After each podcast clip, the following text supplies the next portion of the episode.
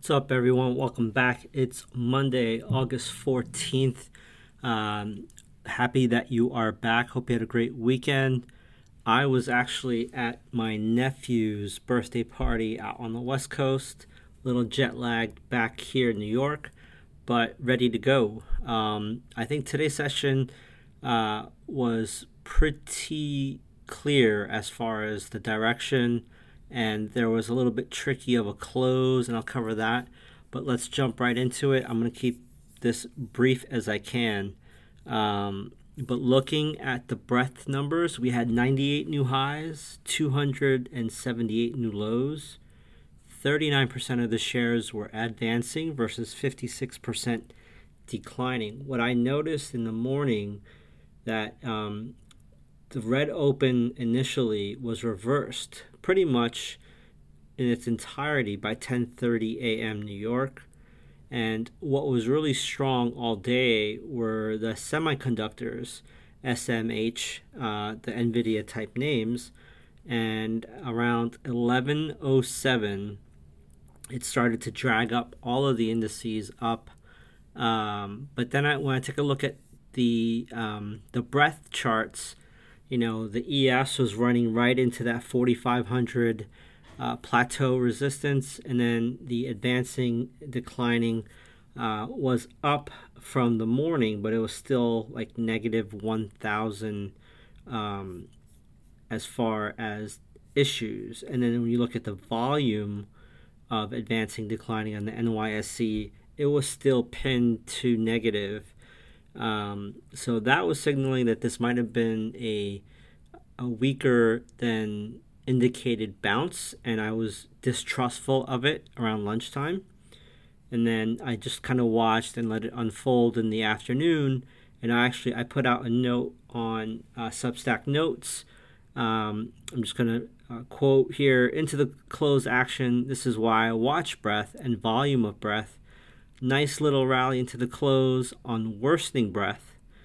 And the breadth actually closed at the low, the volume, but we closed on the ES at the high.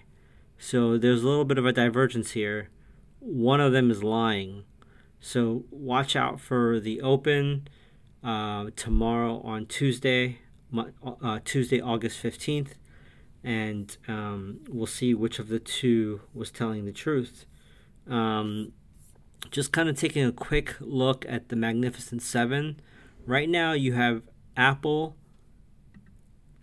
uh, Microsoft, and Tesla under the 50 day. So that's not really good news. So Apple is uh, right at 179 you know, we can potentially bounce up to the 50 day moving average, which right now is sitting at 187, or we can keep going further south and meet the 200 day, which is at 160. Um, my hunch is that we're going to go to 160 on that, just from the previous action and the negative divergences. Amazon is still uh, sitting pretty high and tight on this gap up. Uh, we closed at 140.55, uh, well above the 50-day moving average. It's probably the bullet most bullish of all of the Magnificent Seven. Uh, Google, same thing, well above the 50-day moving average, and uh, right now it's sitting tight. Meta is sort of testing the 50-day not so much. It, you know, the 50 day moving average is at 294. We closed today at 306. But watch if we get any closer to that 300 day or if we start to rally. Microsoft, as I mentioned, is kind of uh, at risk here. The, the 50 day moving average is sloping downward, so we may backtest that before we go further south. But it just seems like the AI story is getting a little fatigued here NVIDIA was below the 50 day, but today it was able to backtest as well as exceed that. Uh, NVIDIA closed at 437 and 62 cents. The 50 day is at 430.89. Uh, um, and then lastly, of the Magnificent Seven, you have Tesla, which is under the 50 day.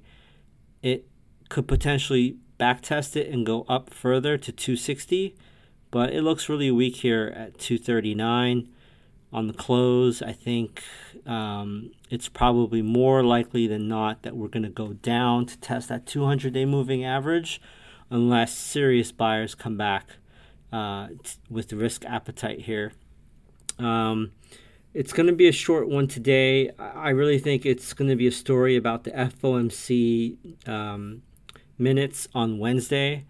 It's going to all be based on are they hawkish or dovish and the market's reaction to that. One other thing that I want to point out is the 10 year yield is still very elevated, and mortgage rates right now are at near record highs. Like the 30 year fixed mortgage is 7.24%.